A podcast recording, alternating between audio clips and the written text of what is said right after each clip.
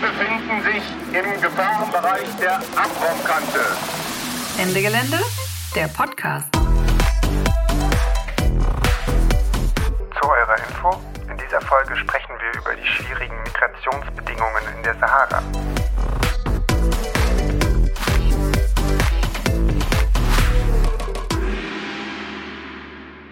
Hallo und herzlich willkommen zu einer neuen Folge des Ende Gelände Podcasts.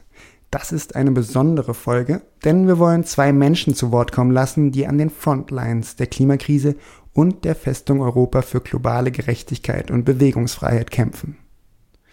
Modibo Nabo und Diori sind beide in Mali aktiv, im Kontext sehr konkreter sozialer und ökologischer Krisen, aber in unterschiedlichen Feldern. Modibo Nabo lebt in Diabali Kura, im Zentrum von Mali, zwischen der Sahara und dem Fluss Niger im Süden.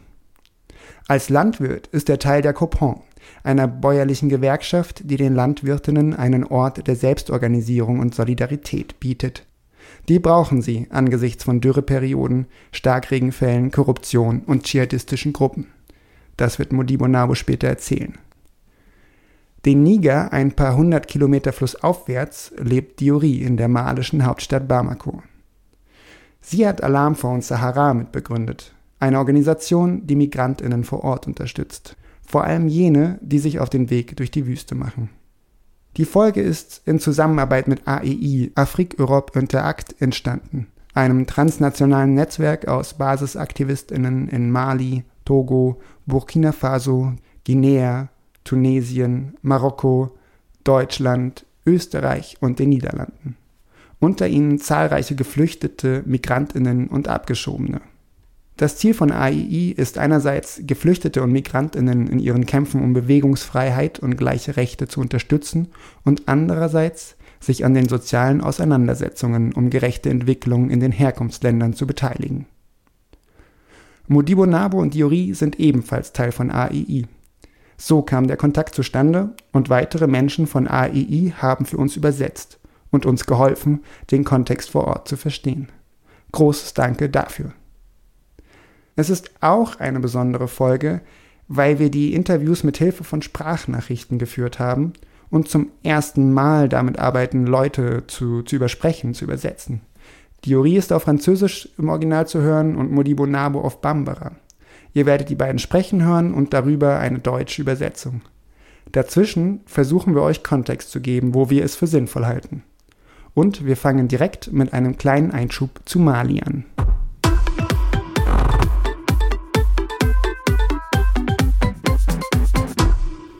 Für all jene, die zu wenig über Mali wissen von euch, und das sind wahrscheinlich viele, haben wir ein bisschen recherchiert bei Wikipedia und auch woanders und auch die Leute von AI gefragt und geben euch hier eine kurze Einführung zu Mali. Malis Hauptstadt ist Bamako und ungefähr 20 Millionen Menschen leben in Mali. Das ist ein bisschen mehr als in NRW. Es gibt dort vor allem zwei große Flüsse, der Niger und der Senegal. Der Norden von Mali ist wenig besiedelt. Dort ist auch die Sahara und dort liegen Städte wie Timbuktu. Der Süden ist dichter besiedelt. Dort liegt auch Bamako und dort leben knapp zwei Millionen Menschen. Die Staatsgrenzen des heutigen Mali sind das Ergebnis, ihr könnt es euch denken, der kolonialen Aufteilung Afrikas durch die europäischen Kolonialmächte. Doch lange vor der Kolonisierung gab es auf dem Gebiet von Mali verschiedene Reiche bzw. eigentlich Staatswesen. Ungefähr zwischen dem 5. und 16. Jahrhundert dominierten auf dem Gebiet des heutigen Mali mehrere große Staatswesen, die vor allem vom Transsahara-Handel lebten. Das sogenannte Mali-Reich war das größte und brachte mit seinen Goldtransaktionen wohl auch den gesamten Mittelmeerhandel zum Wanken immer wieder. Und im späteren Songhai-Reich war Timbuktu ein Epizentrum der islamischen Kultur und Wissenschaften, es gab eine Universität mit Studis aus aller Welt, also vor allem der arabischen Welt. Dort wurde Mathematik unterrichtet, Literatur, Astronomie, Chirurgie und auch Studien über die Schäden des Tabakkonsums erstellt und natürlich auch der Islam studiert. Dann kommt natürlich die Kolonisierung im späten 19. Jahrhundert unter der Kolonie Französisch-Sudan und dann 1960 die Unabhängigkeit. Heute, großer Sprung, ist das französische Militär und auch die Bundeswehr mit ca. 1100 Soldaten wieder in Mali. Es ist nach dem Abzug aus Afghanistan nun der größte Militäreinsatz Deutschlands. Es geht darum, dschihadistische Gruppen zu bekämpfen, aber etwas weniger offiziell auch, um die Uranminen zu schützen zum Beispiel, in denen auch der französische Staatskonzern Areva den radioaktiven Rohstoff für Frankreichs Atomkraftwerke fördert. Angefangen hatte es 2012 mit einem separatistischen Aufstand der Tuareg im Norden Malis. Sie wollten einen unabhängigen Norden mit dem Namen Azawad. Unterstützt wurden diese auch von Al-Qaida-Ablegern aus der Region. Fast zehn Jahre später herrscht dort eine relativ komplizierte Konfliktlage, wobei dschihadistische Gruppen verschiedene Gebiete mehr oder weniger kontrollieren. Immer wieder kommt es zu Angriffen, Attentaten und bewaffneten Konflikten. Ihr findet dazu in den Shownotes ein paar Hintergrundartikel und Hörbeiträge. Da wollen wir jetzt nicht weiter darauf eingehen. Aber als Spoiler, weder die dschihadistischen Gruppen noch die französische Intervention oder generelle französische Außenpolitik sind allzu beliebt in der Bevölkerung. Letztes Jahr kam es dann in Malis Hauptstadt Bamako zum Aufstand, allerdings von Seiten einer sozialen Bewegung namens Mouvement du 5 Juin, Deutsch Bewegung des 5. Juni oder auch kurz M5. M5 ist ein Zusammenschluss von verschiedenen Organisationen, darunter linke und islamische Gruppen, die den Rücktritt des Präsidenten Ibrahim Boubacar Keita forderten und dafür zu zivilem Ungehorsam aufriefen. Und der kam. Von Straßenblockaden bis hin zu brennenden Barrikaden und der Besetzung des nationalen Fernsehsenders. Nach mehreren Protestwellen und Verhandlungsversuchen setzte schließlich das Militär den Präsidenten im August letzten Jahres ab. Seitdem regierte eine Militärjunta und nun eine Übergangsregierung. In einem Gastbeitrag der Rosa-Luxemburg-Stiftung sagt der malische Wissenschaftler Cheiban Kulibali, dass die Forderungen der Bewegung des 5. Juni dabei allerdings unter die Räder gekommen sind. Diesen und andere Hintergrundartikel findet ihr auch in den Shownotes. Außerdem hier noch zwei weitere Dinge, die ihr über Mali wissen solltet. Aus Mali stammt eine der ältesten Verfassungen und wahrscheinlich die älteste Erklärung von Menschenrechten, die Charta von Mandé aus dem 13. Jahrhundert. Tja, nimm das europäische Aufklärung. Und in Mali hat Mitte der 2000er Jahre eine große Bewegung von Landwirtinnen die Einführung von genbehandelter Baumwolle verhindert. Das Mouvement Biologique Malien. Seitdem ist Nieleni, eine legendäre malische Bäuerin, zum Symbol für Ernährungssouveränität weltweit geworden. So, nun geht es aber los. Ihr lernt zwei Menschen aus Mali kennen, die schon seit Jahren dabei sind, selbstorganisierte Strukturen aufzubauen, gegen Europas Grenzregime, gegen die staatlich-kapitalistische Landpolitik und gegen die Folgen der Klimakrise. Modibo Nabo macht den Anfang.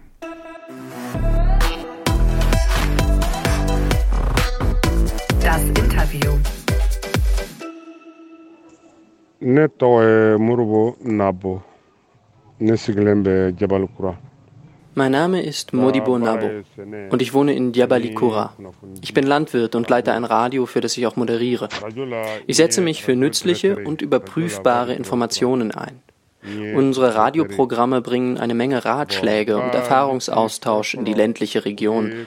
Ich bin auch ein Aktivist der Copon, einem Zusammenschluss von Bauern für soziale Gerechtigkeit und lokale Entwicklung. Ani sɛnɛkɛlaw ka dɛmɛni sira bɛɛ lajɛlen ka sɔrɔ n'a a ɲɔgɔnnaw sira fɛ o ye n ka baara ye Diabali Kura liegt im Office du Niger. Das ist eine Region nördlich des Flusses Niger, die durch Kanäle künstlich bewässert wird. Die französische Kolonialregierung wollte hier riesige Baumwollplantagen für den Export nach Europa hochziehen. Inzwischen kultivieren die Landwirtinnen hier vor allem Reis. ngale nanna gɛlɛya mun bɛ eh, waati yɛlɛmako la bi. Im Office du Niger sind die Auswirkungen des Klimawandels für die Landwirte direkt spürbar, vor allem durch die Niederschlagsmenge, die in den letzten zehn Jahren abgenommen hat. Zusätzlich wurden die Jahreszeiten instabil. Der Regen setzt sehr oft erst verspätet ein und in den letzten drei Jahren sind die Niederschläge immer stärker und bedrohlicher geworden. sowohl für die Ernte als auch für das Lebensumfeld der Bäuerinnen, da das überlaufende Wasser der Kanäle und der Flussarme des Niger zu starken Überschwemmungen führt. Unsere Region wird künstlich bewässert, indem die Schwerkraft überschüssiges Wasser des Nigers in die Ebene verteilt. Der Regen ist somit nicht nur ein lebenswichtiges Element, sondern auch eine Gefahr für unser Überleben. Die Hauptkultur Reis kommt mit zu viel Wasser nicht zurecht. Die Bewässerungsmengen müssen kontrolliert werden, um die Reispflanzen nicht zu ertränken. Diese Unwägbarkeiten machen die Bemühungen der LandwirtInnen zunichte, verarmen die Böden und erhöhen den Einsatz von Chemikalien, um die Verluste auszugleichen. Die Landwirte verschulden sich immer mehr, um die Grundstücke instand und die Ernte aufrechtzuerhalten. Einige siedeln um, um neue Ackerflächen zu finden und geraten in Konflikt mit bereits ansässigen Bauern und kreuzen sehr oft die Wege, die für die Wanderweidewirtschaft genutzt werden. Die Futterknappheit für das Vieh und die Suche nach Wasserstellen, die für die Herden von Schafen, Rindern, Ziegen, Eseln und Kamelen zugänglich sind, führen nach den Überschwemmungen überall zur Konkurrenz um die lebensnotwendigen Ressourcen Land und Wasser. Auf der anderen Seite erleben wir auch starke Hitzeperioden, die sich auf die Ernten und die Lebewesen auswirken. Zusammen führt das zu einer Vermehrung von Insekten, die sowohl für die menschliche Gesundheit wie auch für die der Pflanzen schädlich sind. Darunter auch die Heuschreckenschwärme, die nach den Überschwemmungen kommen und die Ernten zerstören. Diese Prekarität ist bei den Bauern des Office du Niger in den letzten Jahren zur Normalität geworden. Viele Menschen mussten ihre Dörfer verlassen, nachdem sie ihr Haus und oder ihr komplettes Feld verloren haben. Während in Deutschland die Landwirtinnen auf staatliche Hilfen hoffen können, trifft die Klimakrise die Landwirtinnen in Mali im Kontext einer sowieso prekären Lage. Hohe Wassergebühren, fehlendes Düngemittel und die dschihadistischen Gruppen. Zumindest hatten sich Anfang des Jahres die dschihadistischen Gruppen in der Region mit den Doso auf eine Waffenruhe geeinigt. Die Doso sind JägerInnen aus der Region und oft für den Schutz der Dörfer zuständig. Zum Zeitpunkt des Interviews hatte das Abkommen noch Bestand. Mittlerweile besteht dieser Waffenstillstand jedoch nicht mehr und es kommt wieder zu Überfällen auf Dörfer und dabei auch zu Tötungen und Vertreibungen. Die Situation bleibt also sehr instabil und ändert sich ständig. Seit dem Niono-Abkommen vom März zwischen den Doso und den islamistischen Gruppen, die das Gebiet von Farabougou besetzen, herrscht derzeit Waffenruhe. Ein scheinbar ruhiger, aber beklemmender Frieden. Denn Bewaffnete befinden sich immer noch im Office du Niger, wo sie weiterhin Dorfmoscheen und Bauerndörfer überfallen, um ihre Ideale und die Prinzipien der Scharia zu verbreiten. Sie haben die besetzten oder eingekesselten Dörfer verlassen, die Kontrollpunkte wurden geschlossen, aber sie sind immer noch unterwegs. Man sieht sie am Straßenrand in kleinen Gruppen rasten, Mehrere Orte sind offensichtlich komplett unter ihrer Kontrolle. Dort sind alle Frauen und Mädchen voll verschleiert, die Männer haben ihre Bärte getönt, den Kleidungsstil der Wahhabiten übernommen. und Feste sind verboten. Es gibt jeden Freitag Versammlungen, um mit den Menschen zu sprechen und junge Leute zu rekrutieren, damit sie andere auf den Weg der Scharia bringen. Sie sind überall und sie sind viele, aber sie greifen keine Menschen an. Die Bäuerinnen gehen auf die Felder, aber jeder ist misstrauisch. Wir wissen, dass es einige junge Fulani aus der Region gibt, die zu den dschihadistischen Gruppen gehören. Und wir wissen, dass die Region bis zum Zentrum beim Opti von der Organisation von Amadou Kufa beherrscht wird. Es gibt bei ihnen auch andere ethnische Gruppen aus Mali, aber die Mehrheit der Kämpfer hier spricht einen Fulani-Dialekt, der sich von der malischen Fulani-Sprache deutlich unterscheidet. Wir sind sicher, dass die bewaffneten Männer meist Fulani sind, aber nicht unbedingt aus Mali. Wir können die Fulani-Akzente aus Burkina und Niger erkennen und sehr oft sind es Kanuri aus Nigeria. Vielleicht kommen tatsächlich sogar mehr als 90 bis 95 Prozent von anderswo. Aber es ist die Gemeinschaft der Fulani in Mali, die von dieser Krise getroffen wird. Viele Fulani-Familien haben ihre Dörfer verlassen, weil sie von zwei Seiten bedroht werden.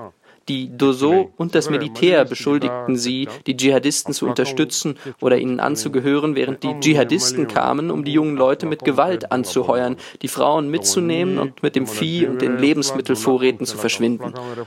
Aber jetzt ist eine Waffenruhe eingetreten. Auch Landgrabbing ist ein Problem in der Region, erzählt Modibo Nabo. Immer mehr Land wird für sehr lange Zeiträume teilweise bis zu 100 Jahren, an Investorinnen verpachtet, die auf industrielle Landwirtschaft und Export setzen. Kleinbäuerliche Landwirtschaft wird auch im Namen der wirtschaftlichen Entwicklung verdrängt, obwohl sie laut einem UN-Bericht von 2014 das Rückgrat der Welternährung bildet. 90 Prozent der Höfe weltweit waren Stand 2014 Familienbetriebe und produzierten 80 Prozent der Lebensmittel.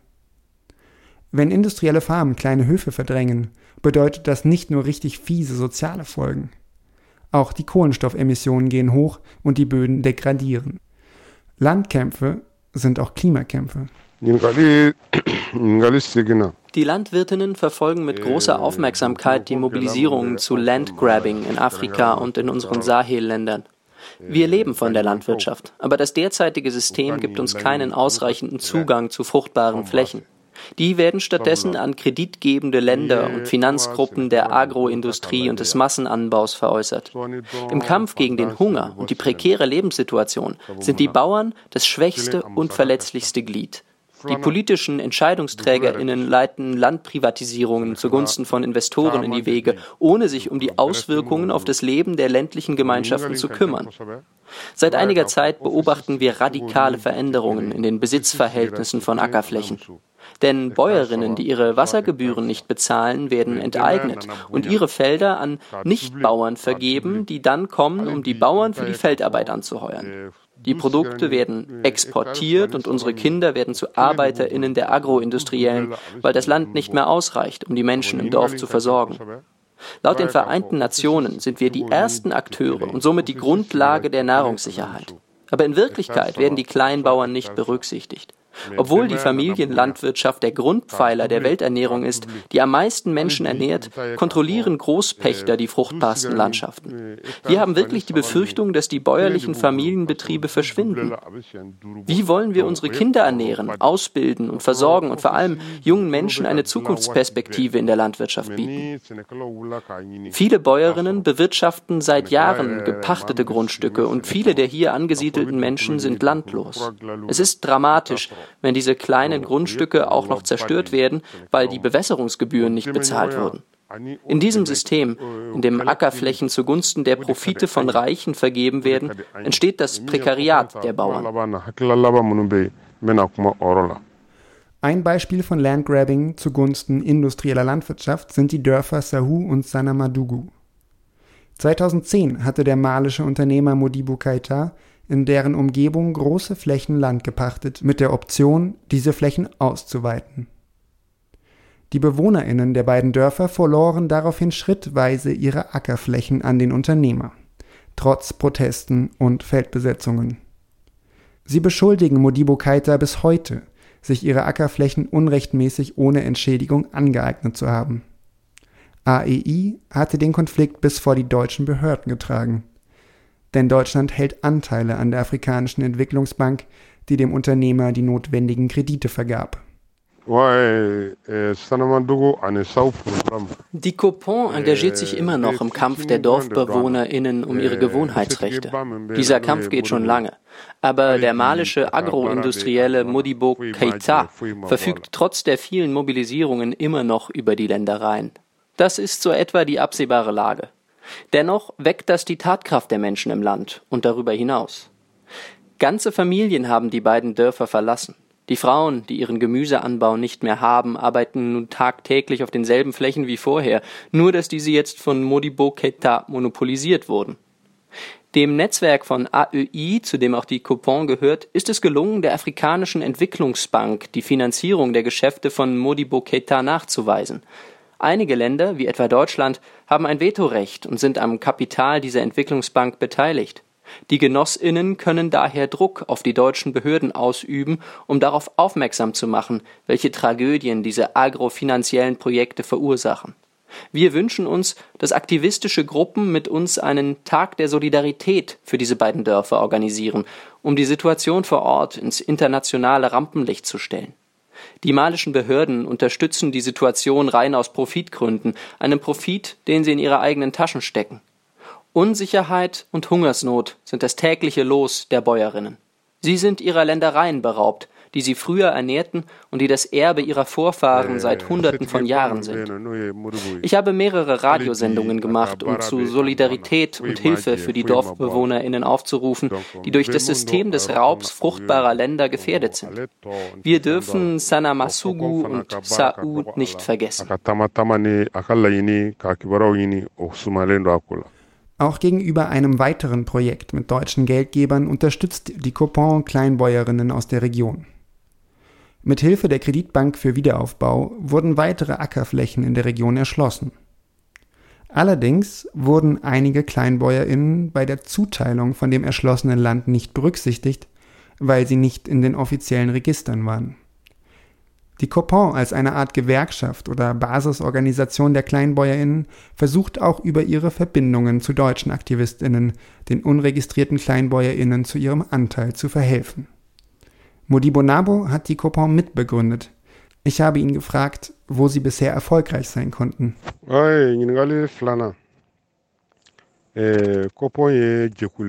Die Erwartungen der Bauern waren hoch in diese neue Bewegung von unten. Besonders sichtbar sind die Erfolge im kontinuierlichen Zusammenwachsen der Landwirtinnen und auch darin, dass die Landfrauen sich effektiv beteiligen und Funktionen im Kollektiv übernehmen. Konkret hat die Copon die Bäuerinnen befähigt, sich von der administrativen Bevormundung durch die Delegierten der paritätischen Ausschüsse zu befreien. Bei diesen Delegierten handelt es sich um Personen, die die Bauern selbst gewählt hatten, um ihre Beschwerden vor die Behörden des Office du Niger zu bringen und um ihre Rechte zu verteidigen. Aber in vielen Fällen haben diese Delegierten das Vertrauen ihrer WählerInnen verloren, da sie zunehmend von der Verwaltung vereinnahmt und korrupt wurden. Das führte dazu, dass sie die Forderungen der Bäuerinnen immer mehr unterdrückten. Außerdem gewinnen die Bauern ihre Stimme zurück, indem sie sich zusammenfinden, diskutieren und Lobbyarbeit betreiben. Vorher mussten sie dafür immer die Zustimmung der Delegierten der paritätischen Ausschüsse einholen, um eine Versammlung von größerer Bedeutung zu organisieren. Die großen Themen dieser ländlichen Welt und damit auch der Copon sind die Instandhaltung der Kanäle, die Verteilung des Wassers und die Kosten für die Bewässerung der Felder, die wirklich jedes Jahr ein Albtraum für die Bäuerinnen ist. Die lokalen Mobilisierungen der Bauern zu diesen entscheidenden Themen und der transnationale Druck haben die Leitung des Office du Niger dazu gebracht, die Coupon als einen wichtigen Akteur vor Ort zu betrachten. Wir hatten mehrere Treffen und hitzige Diskussionen mit Staatsbeamtinnen, die häufig gute Ergebnisse gebracht haben. Vor allem, dass die Zahlungsfrist der Bewässerungsgebühren verlängert wurde. Früher wurden die Ende März jeden Jahres fällig und diejenigen, die nicht zahlen konnten, wurden mit der Beschlagnahmung ihrer Felder bestraft. Dieser Erfolg wurde mit aller Kraft der Opfer dieser Ungerechtigkeit erkämpft. In den letzten Jahren gab es keine Beschlagnahmungen von Feldern aufgrund ausstehender Zahlungen mehr. Die Copon kämpft auch dafür, willkürliche Abrechnungsvorgänge der Bewässerungsgebühren aufzuklären. Und sie unterstützt DorfbewohnerInnen in einigen Gebieten, die bei der Zuteilung von Grundstücken nicht beachtet wurden, die von dem deutschen Bewässerungsprojekt in Ciengo erschlossen wurden. Nicht zu vergessen die Unterstützung von Dörfern, die sich mit Landraub konfrontiert sehen. Auch die Frauen engagieren sich bei Aktionen und Empowerment-Initiativen, um ihren Platz in der lokalen Entwicklung zu stärken. Die Emanzipation und Selbstorganisation der Bäuerinnen haben ihre Lebensgeister geweckt und ein riesiges Netzwerk aktiver Synergien über alle Sektoren und Dörfer der landwirtschaftlichen Zone von Mali hinweg geschaffen. Diese effektive Präsenz stärkt die Sichtbarkeit der Bauern und führt dazu, dass die Verwaltung den gewerkschaftlichen Akteuren zuhört und ihre Entscheidungen akzeptiert. Ein wichtiger Teil der bäuerlichen Strukturen in der Region ist auch ein lokaler, selbstverwalteter Radiosender. Auch den hat Modibo Nabo mitbegründet. Das Radio Die Stimme von Diabali Kura wurde gegründet, nachdem zwei Sender eingestellt wurden. Also habe ich einige meiner Freundinnen, die Technikerinnen und Moderatorinnen waren, vorgeschlagen, einen FM-Radiosender direkt hier zu Hause in Diabali Kura zu gründen, im Zentrum des Office du Niger. Wir haben unsere Ersparnisse zusammengelegt, um diesen Radiosender aufzubauen und nach und nach die Ausstattung zu erwerben. Unser Ziel war es, die Medien näher an die Bäuerinnen zu bringen, die ländlichen Gemeinschaften zu informieren und für landwirtschaftliche Themen zu sensibilisieren. Die Menschen mussten mehrere Dutzend Kilometer reisen, um miteinander zu kommunizieren. Und die Radioprogramme waren sehr allgemein und eher musikalisch, anstatt der notwendigen Debatten über ihre Lebensrealitäten und ihre alltäglichen Erfahrungen. Die Qualität unserer Sendungen und der technische Ausbau haben es uns ermöglicht, ein treues Publikum zu gewinnen und den Empfang unserer Signale weit in die entlegensten Dörfer auszudehnen. Unsere Programme sind auf die Bedürfnisse der ländlichen Welt ausgerichtet. Ich gehöre zu den InitiatorInnen, bin derzeit der Leiter und moderiere zusätzlich einige Programme. Wir haben ein engagiertes Team, das sich technisch gut auskennt. Doch die Selbstorganisierung der Menschen im Office du Niger ist nur eine Seite.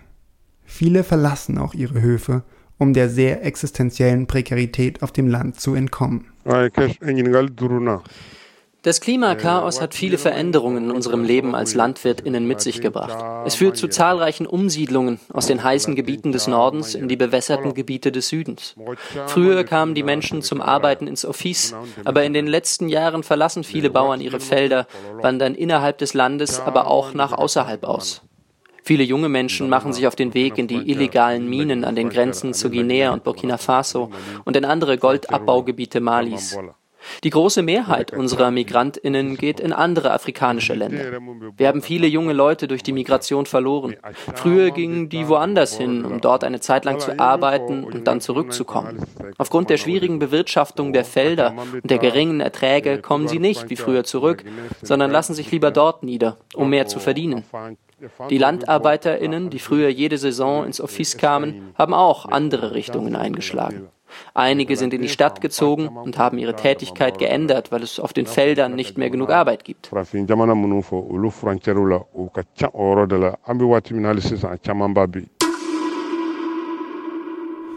Der zentrale Sahel, zu dem neben Mali auch Burkina Faso und Niger gehören, ist stark geprägt durch Migration. Der Großteil findet innerhalb der Region statt. Allein zwei Millionen Menschen sind innerhalb des zentralen Sahel auf der Flucht. Die Gründe sind vielfältig und verstärken sich gegenseitig. Die Folgen der Klimakrise, fehlende wirtschaftliche Perspektiven, dschihadistischer Terror und staatliche Korruption unter anderem sind ein ziemlich harter Brocken. Den schwierigen Weg nach Europa nehmen trotzdem längst nicht alle in Angriff.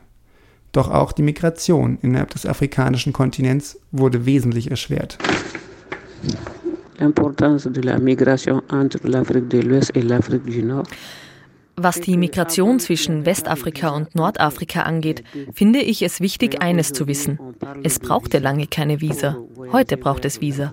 Und das ist nicht das Einzige, was die Migrantinnen auf ihrem Weg terrorisiert. Es gibt wirklich viele Schwierigkeiten auf der Route.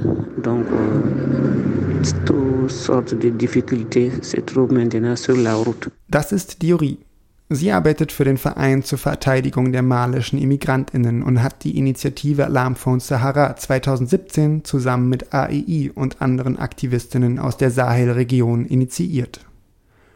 Alarmphone Sahara ist der Alarmphone-Initiative im Mittelmeerraum nachempfunden, die mit einer Telefonhotline Flüchtende in Seenot unterstützt. Nach dem Mittelmeer sterben am meisten Menschen in der Wüste, wobei von vielen Toten auch niemand mitbekommt. Daher so die Idee, sollte auch hier eine Notrufnummer und Rettungsgruppen eingerichtet werden. Bon, notre association, je pense que l'association pour la défense des émigrés maliens est l'initiatrice même de Alarm Fond Sahara. Unser Verein, die Association pour la Défense des Immigrés Maliens, hat Alarm von Sahara initiiert. Eigentlich macht unser Verein jeden Samstag Radiosendungen bei Radio Dongo, um Migrantinnen zu sensibilisieren. Wir bringen dort Nachrichten und sprechen über Migration und ihre Gefahren, alle Probleme, die es dabei gibt. Anfangs hat die Association pour la défense des immigrés maliens vielen Migrantinnen geholfen, die Probleme mit der Empfangsbestätigung ihres Asylantrags in Frankreich hatten. Die mussten nach Mali zurückkommen und steckten hier fest.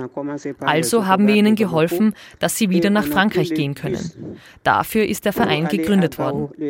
Aber was machen wir bei Alarm Phone Sahara?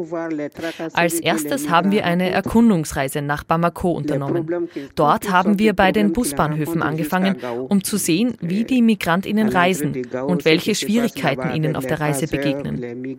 Danach sind wir mit dem Bus nach Gao gefahren, die Verbindung Bamako-Gao, um zu sehen, welchen Problemen Migrantinnen auf diesem Stück begegnen zum Beispiel am Ortseingang mit den Schleuserinnen und den Polizistinnen.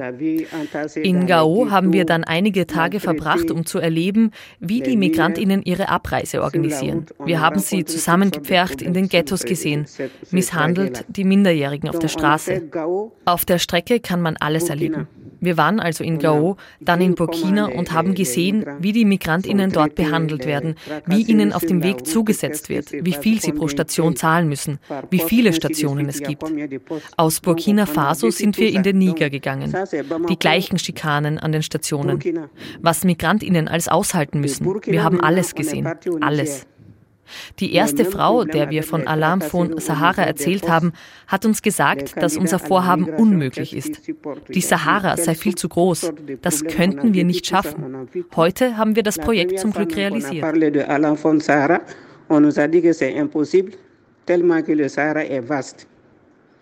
Donc on ne peut pas faire. Mais heureusement, aujourd'hui, on l'a réalisé. Als sie mit ihrer Arbeit 2017 anfangen, wollen Diori und ihre MitstreiterInnen von Alarm von Sahara wissen, wie die Situation genau ist, was die Menschen brauchen. Denn seit die EU mitmischt, sind die Grenzen in der Region sehr viel härter geworden und die Fluchtrouten gefährlicher. Ces dernières années, les routes migratoires du Sahara n'ont pas beaucoup changé, mais die Migrationsrouten in der Sahara haben sich in den letzten Jahren nicht grundsätzlich verändert.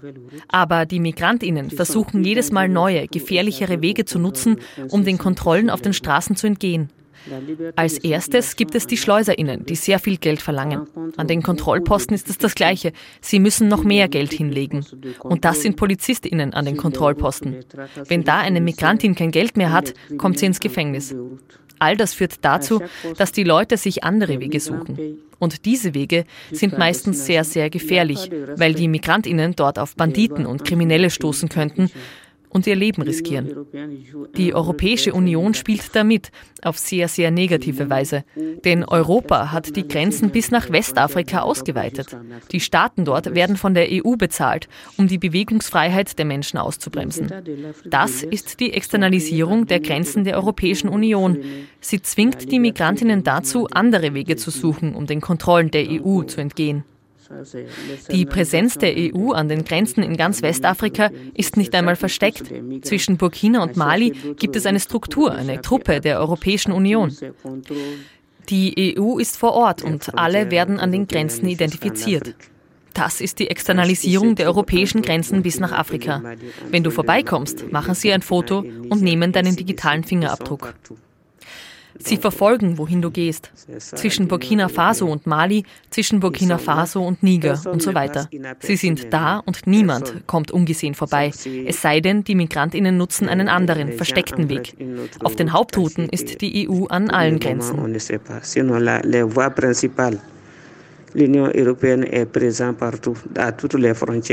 Die Truppe der EU die Diori erwähnt, sind sogenannte zivile Aufbaumissionen, also Polizei, die die EU ausbildet und finanziert. Diese Missionen haben das Ziel, die innere Sicherheit der Sahelländer auch gegen Terrorismus zu gewährleisten. Seit 2015 übernehmen diese immer mehr die Rolle einer von der EU finanzierten Grenzpolizei, die die Migration nach Europa erschweren soll oder sogar abwehren soll. Niger ist der Hotspot der europäischen Migrationsabwehr. Auf Drängen der Europäischen Union verabschiedete die nigrische Regierung 2015 ein Gesetz, das das Schleusen kriminalisierte und die Verhinderung von illegalen Ein- und Ausreisen zum Ziel hatte. Menschen, die Migrantinnen helfen, werden seitdem zunehmend als Schleuserinnen mit hohen Haftstrafen belegt, was auch die Arbeit von Alarm von Sahara zu einem schwierigen Akt werden lässt. Absurderweise hat diese Kriminalisierung gerade dazu geführt, dass vor allem nur noch SchleuserInnen Menschen durch die Wüste fahren. Diese haben oft wenig Skrupel, Menschen in der Wüste zurückzulassen. Zusätzlich schiebt Algerien immer wieder massenweise Menschen ab und lässt sie ebenso teilweise einfach in der Wüste zurück.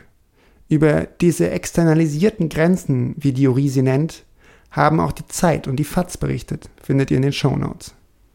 Die Festung Europa hört nicht im Mittelmeer auf. sondern zieht sich bis tief in den Sahel.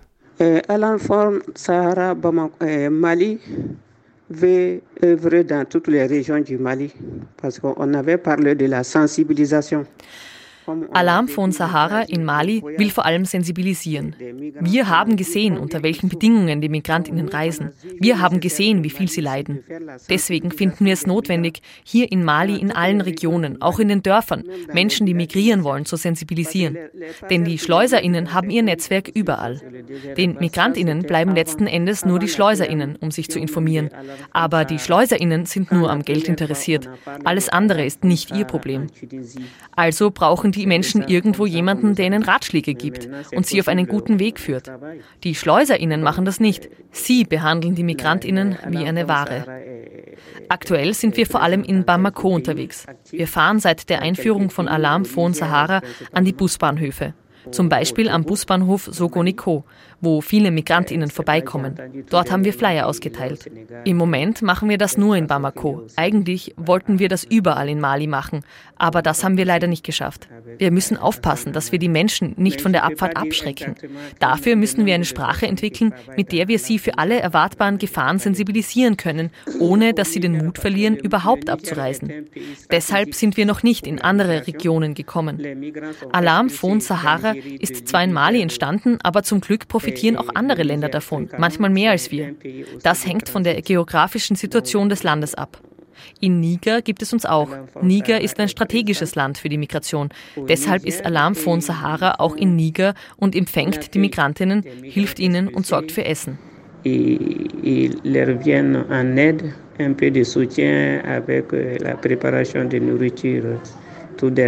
Das Alarmfonds Sahara informiert die Menschen über die Gefahren beim Durchqueren der Sahara, dokumentiert Abschiebungen und Pushbacks, insbesondere von Algerien mitten in der Wüste, beteiligt sich an Rettungsmissionen von Menschen und unterstützt diejenigen, die in den Städten auf der Nord-Süd-Route festsitzen. Whistleblower an verschiedenen Orten bis zur Grenze nach Algerien ermöglichen es, einen Überblick zu bewahren.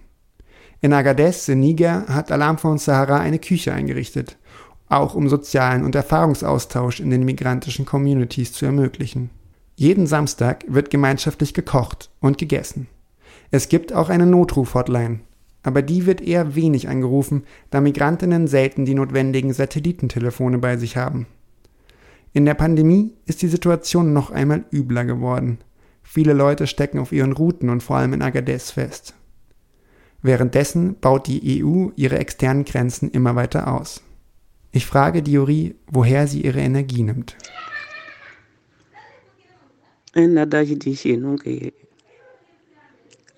D'espoir.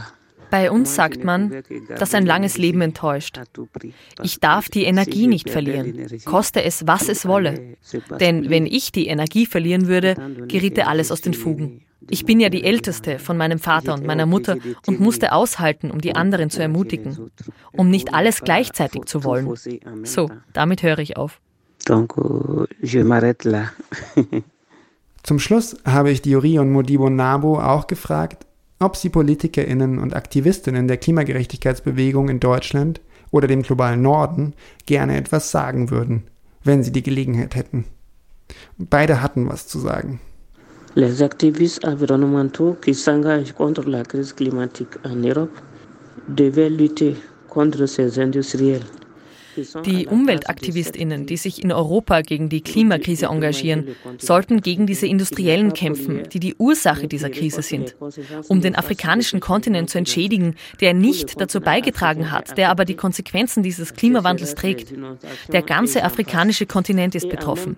Dürren, Überschwemmungen und so weiter. Und gleichzeitig ist die Bewegungsfreiheit eingeschränkt. Überall an den Grenzen sind Grenzposten und es gibt keine Möglichkeit zu leben. Ich möchte den europäischen Aktivistinnen sagen, dass sie laut und deutlich schreien sollen, um den Industriellen zu sagen, dass sie verhindern, dass andere Menschen leben können und dass sie die Konsequenzen ihrer Taten tragen sollen.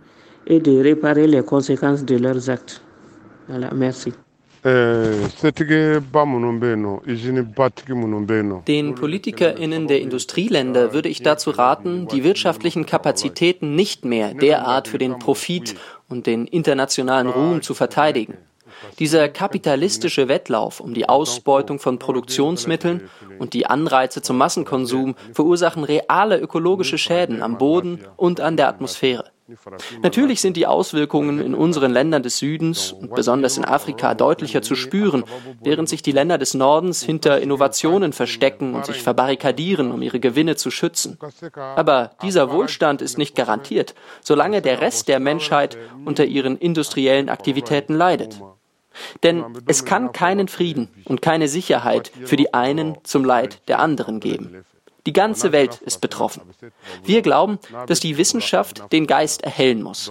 Wir denken, dass Technologien helfen können, Lösungen zu finden. Und wir fordern die PolitikerInnen auf, sich für eine bessere Welt einzusetzen. Insbesondere für die Ernährungssicherheit und die Gesundheit der Bevölkerung. Denn ohne eine maßvolle Landwirtschaft, die den Boden erhält und ohne Landwirtinnen, die das Land bearbeiten, wird es keine Hoffnung auf Leben und Zukunft für Milliarden von Menschen auf dieser uns allen gemeinsamen Erde geben.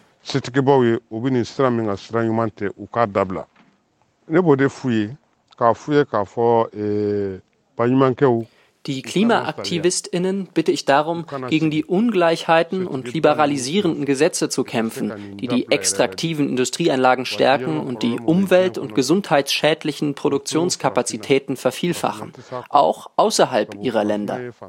Wir schenken den sozialen Kämpfen, die dort stattfinden, viel Aufmerksamkeit und möchten Brücken zwischen den verschiedenen sozialen und politischen Anliegen in dieser globalisierten und vernetzten Welt schlagen.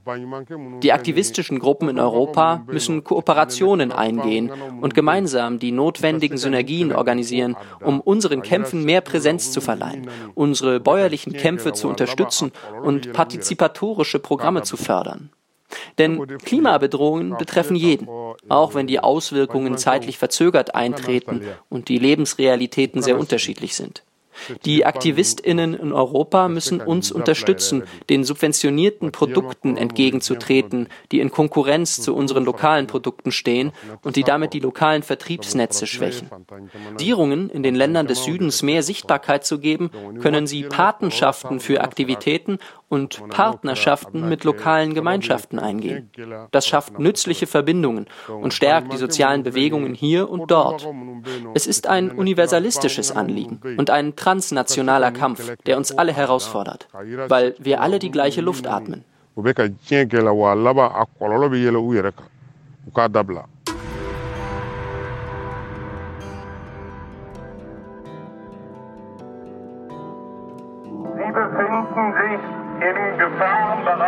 Der Abraumkante.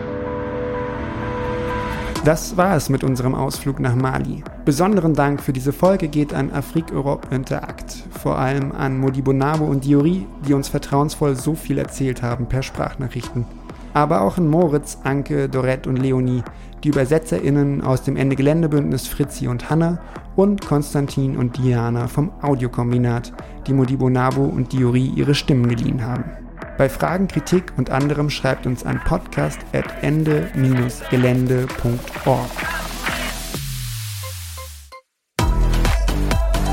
Afrique Europe Interact ist für seine alltägliche, fast ausschließlich ehrenamtliche Arbeit auf regelmäßige Spenden angewiesen.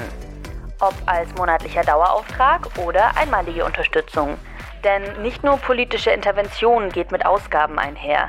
Auch praktische Solidarität ist gefragt, einfach weil Basisaktivistinnen in Westafrika ökonomisch mit dem Rücken zur Wand stehen.